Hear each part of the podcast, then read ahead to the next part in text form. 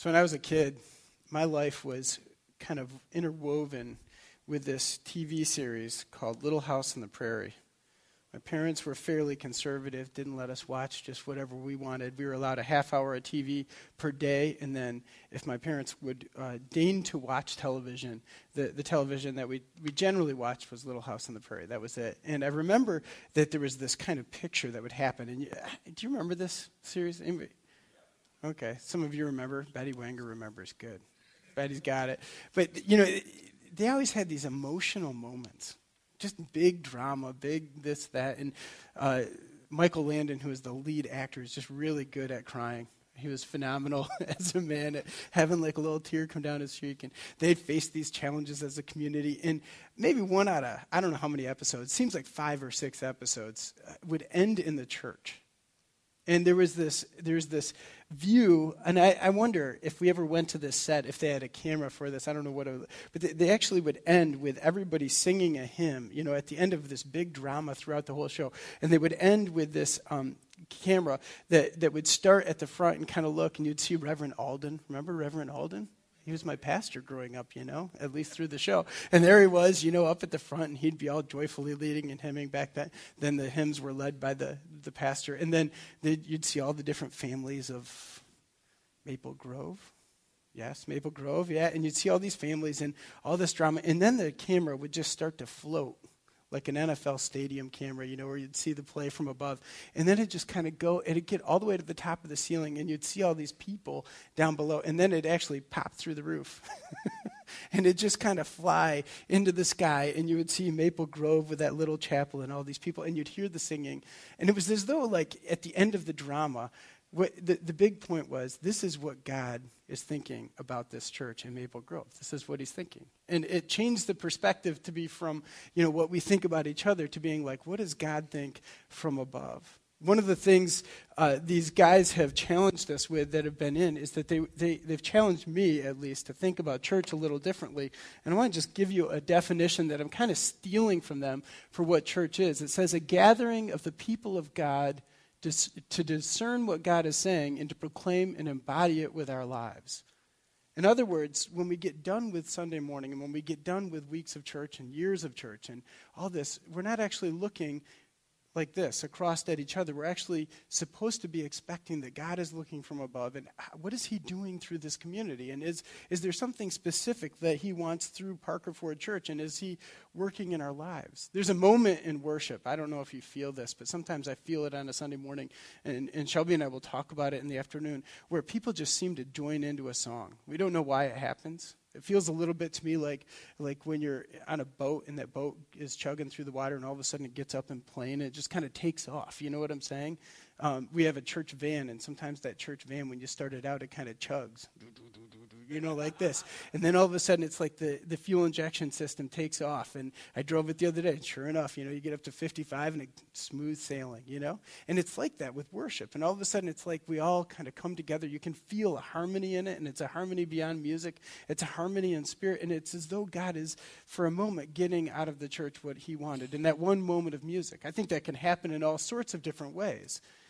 But that's what God wishes for a church, not just one moment in worship, but actually for us to be in harmony and unity with each other, hearing what He's calling us to be and do, and blessing it, saying, Yes, Lord, this is, yes, yes, Parker Ford Church, and we're saying, Yes, Lord, this is what we want. And it's as though He sees across all of our land and says, This is the one role that I have for Parker Ford Church. This is the unique position. When I look at my kids, they're all three different, and I don't expect the same thing. I don't even expect the same grades out of all three of them. They have very different levels of expectation. And, yet, and so when we look at them, God is doing different things. And as a church, God has specific things for us. He says, This is a unique community that I've created. This is a unique set of people that I've called to be together. And He's consecrating us, He's setting us apart. The word consecration means to follow God in His designating of time, space, or people as put aside for a specific purpose. Three things that God consecrates. Throughout the scriptures, we can see them. My first inkling as far as consecration when I started studying this a few years ago, and this is not a recent thought for me, was Abraham, who traveled to the, the, the promised land that God laid out for him. He's actually in southern Babylon, which is southern Iraq, and he travels all the way across the Fertile Crescent to come to this place called Israel that he doesn't know is going to be named Israel because it's going to be named for his grandkid. And he sets, apart, and he sets himself apart listening to God. And in this place, God changes the whole world through this guy's decision to be a set apart person. And then he consecrates space and time and all of these other pieces. And this morning, I want to walk through just a bunch of different scriptures that are going to talk through the basis for. For saying, let's set aside some time, let's set aside some space, let's set aside some people, let's see God move in these things because He's calling us to. Okay, so that's what we're going to talk about is the basis scripturally for understanding consecration. And that's going to be more of a teaching than a sermon, especially since we have fewer of us this morning. I was out, anybody out like at midnight last night? You were? It, it was just wild, right? I mean, it was just absolutely insane. The wind blows right through my clothes. I mean, it was crazy out there. And I know there was a bunch of people that thought it was going to be just so bad this morning they couldn't get out. So we're going to kind of make this a teaching. And if you want to shout out something, if you have a thought, I'm okay with that, literally. Okay? So, uh, consecration means to follow God in his designating time, space, or people is put aside for a specific purpose. The first thing we see in the Bible that gets consecrated is right off in the beginning, consecrating time. In Genesis 2 2 and 3, it says, And on the seventh day, God finished his work that he had done, and he rested on the seventh day from all his work that he had done. So God blessed the seventh day and he made it holy. That word makes it make it holy is the same word as consecration. It's a word that's used all across the Old Testament and New Testament because on it God rested from all his work that he had done in creation. I find this absolutely amazing that the God of the universe, the first day for human beings, what day were we created on? You remember day one, we have the let there be light, right? The, the scientific laws are probably created in that, that day. And then day two, the waters are separated. There's a sky and there's, a, there's an ocean. And then day three, there's dry land with plants. And day four, anybody remember? The sun, moon, and stars are created on day four. And day five, we get the birds of the air and the fish of the sea and these things that fill up the two bodies of water, the stuff up there and the stuff down there. Day six, all of the animals are created. And then finally, there's this kind of moment. It's a culminative moment. It's an epic moment. God says, okay, I've created all this other stuff. Now I'm going to create the apex of my creation, the ultimate thing, holding those little babies the last week, two weeks my. Aunt. You see, this is absolutely an amazing creation of God, right? It's easy to doubt people around us when we see all of the frustrations and difficulties of human beings, but when you see the mind of Christ and the mind of God as it's laid out in Genesis 1 and 2, these the human beings are the, the center of it all for him. He says, Let us make man in our image and in our likeness. And that's day six. So on the seventh day, God finished his work that he had done, and he rested on the seventh day from all his work that he had done. So God blessed the seventh day, and he made it holy. He, he set it aside. The seventh day for God is the what day for us? Well, we call it Sunday, but it, it would have been Saturday in the Jewish calendar, but that's not the point. It's actually the first day we're on earth. The first day with, with this whole planet. God sets aside, says, let's spend time together. And he consecrates that bit of time and he says, You need space with me. Before sin ever enters into the world, before all the brokenness of our time, it's not as though we're just trying to get back from brokenness when we set aside time. This is God wanting to make time for us. My anniversary is tomorrow.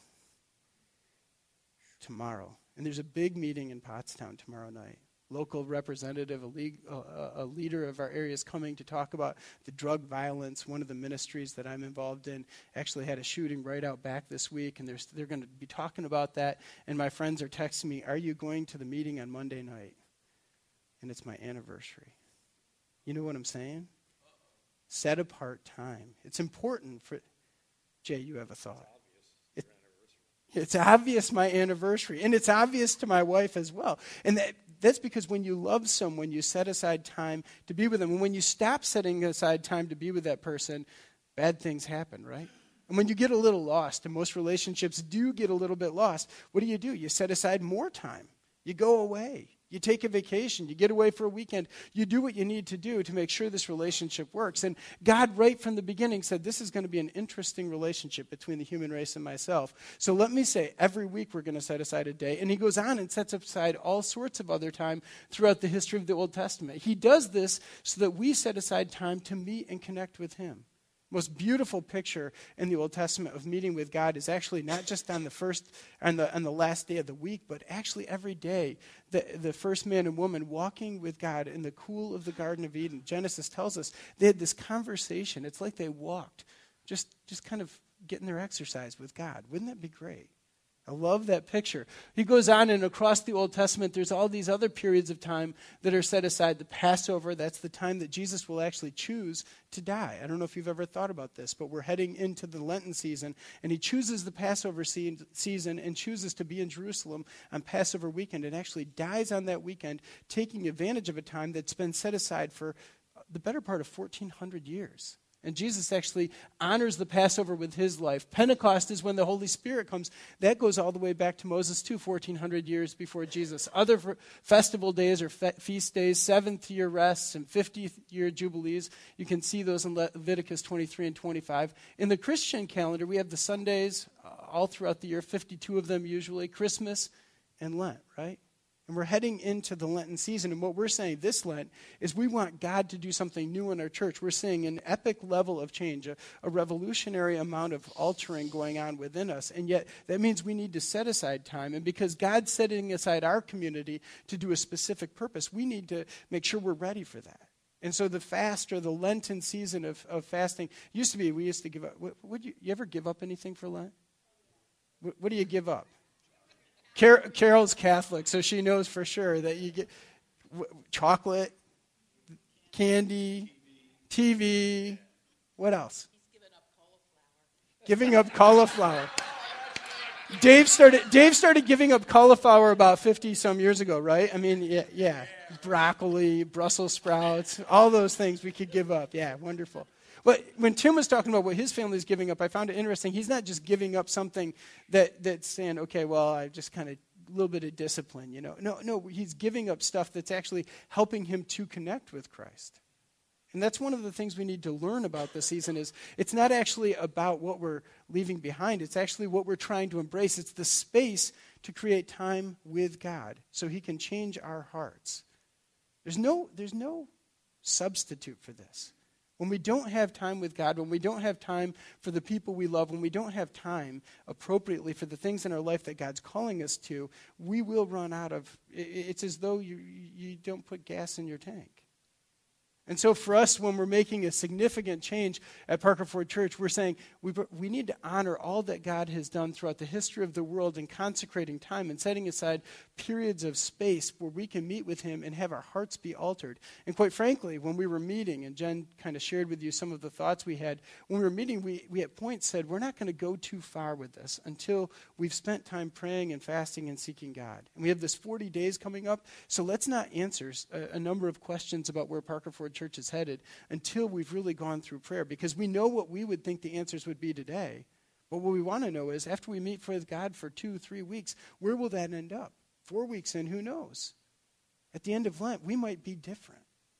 And I would want for you to expect that God would want to change you, that He wishes to alter our hearts, to purify us, to consecrate us, to, to make us people other than who we are this morning during this time. And throughout the history of the Bible, if you look, God has done that again and again. When people give their space to Him, He uses and that time, takes advantage of that space in their lives, and says, Yes, I'm going to, I'm going to change them. Well, that's the first thing God consecrates, but he goes on and he consecrates a space as well. In Deuteronomy 12, it says, You shall not worship the Lord your God in that way, but you shall seek the place that the Lord your God will choose out of all your tribes to put his name and make his habitation there. And there you shall eat before the Lord your God, and you shall rejoice, you and your households, and all that you undertake, in which the Lord your God has blessed you. So we set aside space as dedicated for God's specific purpose. There are some things that just can only happen in one unique location. There, there's actually a consecration of land, and God chooses to say, This land is set apart for my purpose. One of the great moments in the Old Testament like that is Moses, who sees a burning bush. Remember, he goes towards it, and it's always burning and never burning up. And as he gets close, the voice of God speaks to him and says, What does it say? Take, take off your sandals, you're standing on consecrated, holy ground. There's something about land that, that, that is very important. When you watch God do this, we, we miss it easily. God sends Abraham all the way from southern Iraq to what is modern day Israel. And if you study Genesis 12, 13, 14, 15, 16, 17, 18, you just keep studying, you will find that Mo- or Abraham builds an altar and consecrates or prays to God and gives this land to God, dedicates it to God again and again and again. And wherever he prays, just notice those cities, underline them in your Bible, and you will find that those are almost a who's who's list of what of, of space that God's going to use later in the Old Testament for some other purpose. He's going to use that space for leadership. He's going to make it a political center. He's going to make it a place where his temple dwells. He's going to do all of these different things. And he starts with Abraham. You know how long there is between Moses and Abraham? So Moses comes back to the edge of the promised land, and Joshua takes over. You know how many years there is between those, those Old Testament characters? 400 years. So Abraham's going to pray for things in his lifetime that the children of God are not going to see happen until we get to Joshua four centuries later. That's longer than our country has been around. And yet God honors those prayers again and again and again. And he honors them beyond anybody's remembrance. It's absolutely astounding how God's memory goes through that time. In Genesis 22, there's an epic moment where God and Abraham meet. And God tells Abraham, Go off into the, into the wilderness for two and a half days. And when you get to the end of this journey, you're going to see a mountain, and, and there you're going to sacrifice your son, Isaac. And they do this. They travel. And if you read Genesis 22, it's kind of this story that's kind of broken. And you can hear the expectations. There are servants along, and they're wondering, who is the, where's the lamb? Where's the thing that's going to be sacrificed? And all that Abraham's bringing with him is some wood and his son. And they get to the final moment, and the, the servants are left behind, and they're up on this mountain. And Abraham almost sacrifices his son Isaac. And of course, God doesn't want that, that son killed. He's, he, that's not the point at all. But what he's saying is, consecrate yourself to me and consecrate this land to me. What's amazing is, according to 1 Chronicles 3, that site that Isaac almost gets sacrificed on is the place where the temple in Jerusalem will someday be built, a thousand years later. So, as Abraham's going from space to space to space, he's praying for it. He's giving his time to it, and he's saying, God, I want to meet with you here. And God is using his prayer life to consecrate other things around him. And there are cities, one after the other after the other, that are going to grow up in the places where Abraham prays. And eventually, in the place where he's going to have his greatest prayer moment and sacrifice the most to the Lord and alter his life to this place that he can't he can't even imagine that God wants it, but he's saying, okay, Lord, if this is what you want, all of the other gods of our day seem to want sacrifice like this, so I'll give it up. And God says, no, no, no, no, that's not what I want. But let me tell you that 2,000 years from that moment, Jesus will be sacrificed in that exact same place where Isaac almost was sacrificed. In other words, when God consecrates space, he uses it for purposes that are so far beyond what we can see. It's absolutely just amazing. And he honors those prayers, and he honors them for centuries and millenniums. Abraham 2000 BC, Jesus 1000 or 1, 1 AD, right there in the middle. There's 2,000 years in between them. And in the middle is David, who's actually going to set aside this space for the temple. So Isaac is almost sacrificed in this space. David builds a temple, or it starts to build a temple that Solomon will finish. And then down here, Jesus will actually be sacrificed in that place by God for our sins. Do you start to see how this works? And it takes the whole Bible to get that through. And so when God consecrates a space, it's really absolutely important. There's examples in the Bible, the temple, the tabernacle, etc. We've talked a little bit about those. Tim and I and Jen all, all attended Moody Bible Institute, and there was this time in the late 1800s when the great revivalist D.L. Moody, real big, overweight guy with, with a big beard. He was crazy. He was kind of wild. Had like a third grade education, could barely read. Great preacher. Just felt the Spirit of God in his heart in these ways. A real emotional guy. Just loved the Lord for all he was worth. And he was sitting on the corner of Chicago Avenue and another street. And he said, You know, I just see all these buildings and what is Chicago, and I'm going to stop and I'm going to pray. And he just gets on his knees. I imagine what that's like. You, you, know, if you're 280 pounds and you're five foot six, that's about what he was. There's a statue of him in the college, so I know what it looked like. And he gets down on his knees. I can imagine he barely could get back up. You know what I'm saying? And he gets down on his knees and he says, God, give me this land for a, for a college. And I'll never charge students to go here. We will train them up to go into ministry. And Moody Bible Institute, 130 years later, is actually the single largest contiguous landholder in the city of Chicago, as God honored that prayer. It's amazing to hear the story of how God honored that prayer. And to pray there is one of those, those, those treasures in my life. Again and again, God used my time at Moody to, to teach me how to pray. It was like it was just set aside space in the middle of a four million person city. You could sit in the middle of it all and pray, and it was like it was its own little chapel, its own little space. I believe that's because God honored the prayer of D.L. Moody all those years back. In our own, in our own uh, church, we'll skip St. Catherine's for sake of time, but Parker Ford Church, you remember the story of how this building got here? Ron Elliott's not here, so we can talk about him, you know? He won't be back till March. Ron was on his tractor, and this was a cornfield right where we're sitting, and he was going along, and he saw a church here, and he, in, in typical crusty Ron sort of way, told the church, he said, listen, I think there's a building that's supposed to be a church here. I'll give you, what was it, 10 years? Five years. I'll give you five years to build, and he had to have some grace because the church couldn't quite make it happen. Five years to get it started. In 2006, there was actually a church here. He said, if Parker Ford Church can't build a church here, well, then I'll give the land to somebody else because there's supposed to be a church here. He, he became so convinced that he just decided this is supposed to be land given to a church. We sit in what ends up being consecrated space and has a consecrated set of purposes. And all across the world, there are consecrated spaces still today, places that people have dedicated because the Lord had calls them, has called them to dedicate and said, Lord God, I want to hear you in this place. I want to set aside time and I want to set, set aside this geographic location to see you move for these specific purposes. Some of those places are prayer spaces, some of them are universities, some of them are this, that, or that. Plenty of them are churches.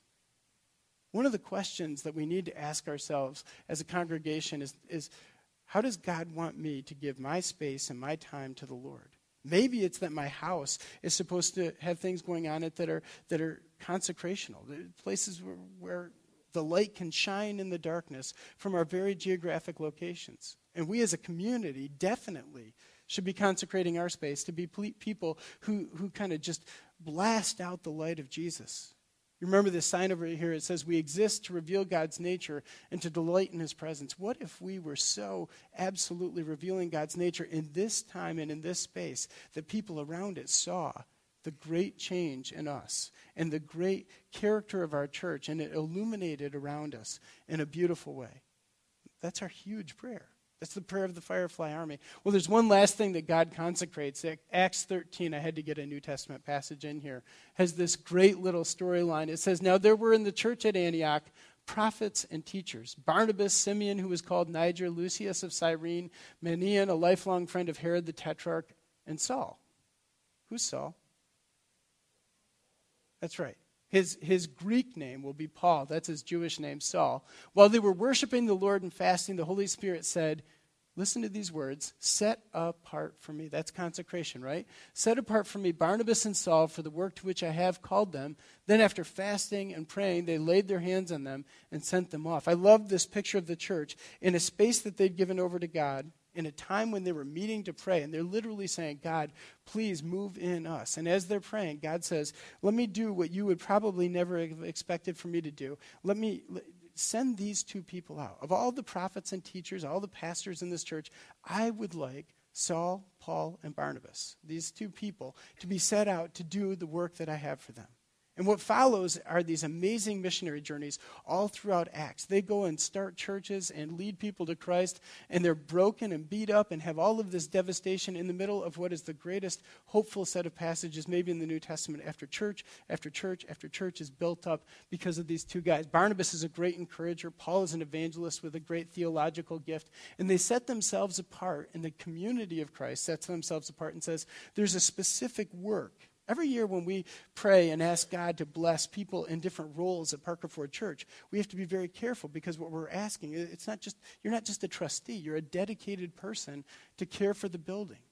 You're not just a not just a deacon, you're a nurturer. You're somebody who God has called to do this amazing work of caring for the body of Christ. You're not just an elder, but you're a discerning overseer for what God wants to do within this community. And there's all sorts of gifts all across the New Testament. Apostles, prophets, pastors, teachers, evangelists. It goes on and on and on. And yet the New Testament calls us to dedicate people to the calling of God. In Ephesians 4, there's that list that I just mentioned in the Old Testament prophets, priests, kings, and judges. So when we set aside time for God, what we're doing in this time is we're asking God to consecrate three things. We're asking God to use this space to do more than we've seen so far. We're asking God to take this time, 40 days, to change the, the trajectory of our church and to alter us and to bless us with the ability to do more for Christ and to embody his nature more, to reveal more of who God is. And then we're saying, Lord, whatever you have in the way of giftings, little, little pieces of ourselves that maybe we don't even see in ourselves. Every person in this congregation has some gift, some consecrated little part of themselves. God wants to use those things. And if we're not making the most use of them, then we're missing somehow in the stewardship that God has placed on us. Isn't that a great thought? That we're actually consecrating time so that some person who just started to come here last week, who, and I keep a list of these names, I won't say who they are, but they, they have a gift. And they walked in the door with a gift. They might not even know Jesus. And yet, uniquely within them, He has placed a little package that says this is what they're good at doing. And we don't know what that is yet, but we need to find out. And then we need to see it maximized for the kingdom of God. And then we need to see it work out in harmony so everybody can be blessed, not just to be, to be cared for as a body, but actually to be mobilized as a body that can move out and do the kingdom work of Jesus the Christ. That's why we consecrate. That's why we set aside time. And we ask God to meet with us during this period of time. What a gift if we saw Him move. So, what, what I want to ask, we're almost out of time. What I want to ask is that you would join me in prayer. And I'm going to ask you to stand and there's actually a prayer I just wrote to kind of have as a time of consecration. We're going to walk out of this time, and there's going to be all sorts of things over the next 40 days, beginning on Wednesday. We have a service here Wednesday night. And then you'll notice there are prayer times. In that Lenten guide, there's actually little prayer times that you can join into corporately that I'll be leading during the time. There's one on Tuesdays at 10 a.m., there's one on. Uh, there's one on Thursdays in the in the evening where everybody can be there. I think we're going to have communion a whole lot of the time in that service, so or in that time together. So if you come out, we're going to participate in communion Friday at, at, noon. There's a time where if you're on your lunch hour, you come out to Parker Ford Church and you pray. These will each of them have one hour attached. So I'm asking you to give space in your life to God and say, yes, I want to pray for Parker Ford Church. I want to pray for myself. I want to pray for the other people around here. I want to pray that we will be all that God created us to be. And everybody's invited to each one of those. There's four of those times. Check them out in the Lenten guide. But this is the prayer that I want to ask you to pray with me. It says these words, and I'm going to ask you to read out loud with me when we get up, and I'll, I'll have you stand, but I'll read it first. It says, Father, we ask that in this season you would be honored by what you see at Parker Ford Church. That you would take this time to change us to be who and what you want your church in this space to be. Consecrate us that our imaginations might expand to your calling, our hearts might be pure for your leading, and our worship might be devoted. Expand your kingdom through us, accomplishing your will, we ask. Provide for your plan, forgive and cleanse our failures, and lead us forward that we may reveal your nature to the world around us. Can you pray that? We want to set aside this next 40 days to see where God will lead us and to pray for our leaders to discern what God is calling us to. And, and I want to set that out by, by saying, okay, let's stand and let's just pray together, okay? And I'll kind of break into extemporaneous prayer at the end of this. So let's stand and I'll read, and you read right along with me. I'll read really slowly. This is, this is a communal prayer. I wrote it so that we could all pray together, dedicating our church to God. So here we go. Father, we ask that in this season you would be honored by what you see at Parker Ford Church. That you would take this time to change us to be who and what you want your church in this space to be. Consecrate us that our imaginations might expand to your calling, our hearts might be pure for your leading, and our worship might be devoted. Expand your kingdom through us, accomplishing your will, we ask. Provide for your plan, forgive and cleanse our failures, and lead us forward that we may reveal your nature to the world around us. Lord God, and we ask in the name of Jesus that you would do just that. Thank you for this church. Thank you for these people who love you and love one another. And thank you for the fact that you have greater expectations for this body than we've seen so far. Thank you for the fact that you want to alter us to be better stewards, a better wineskin for what you want to do.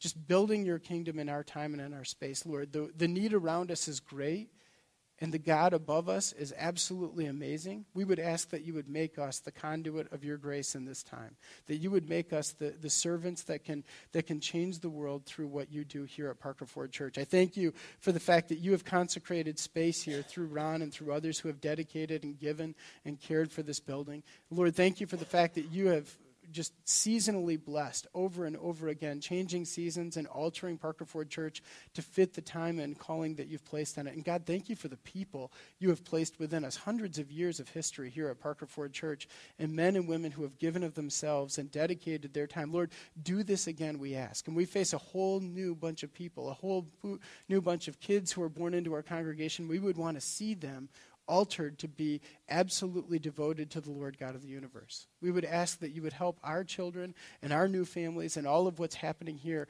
become just absolutely committed to Jesus the Christ, Lord God, so that we could see your kingdom built. We love you, Lord, and we give you all the glory, honor, and praise. We pray these things in Jesus' name. Amen.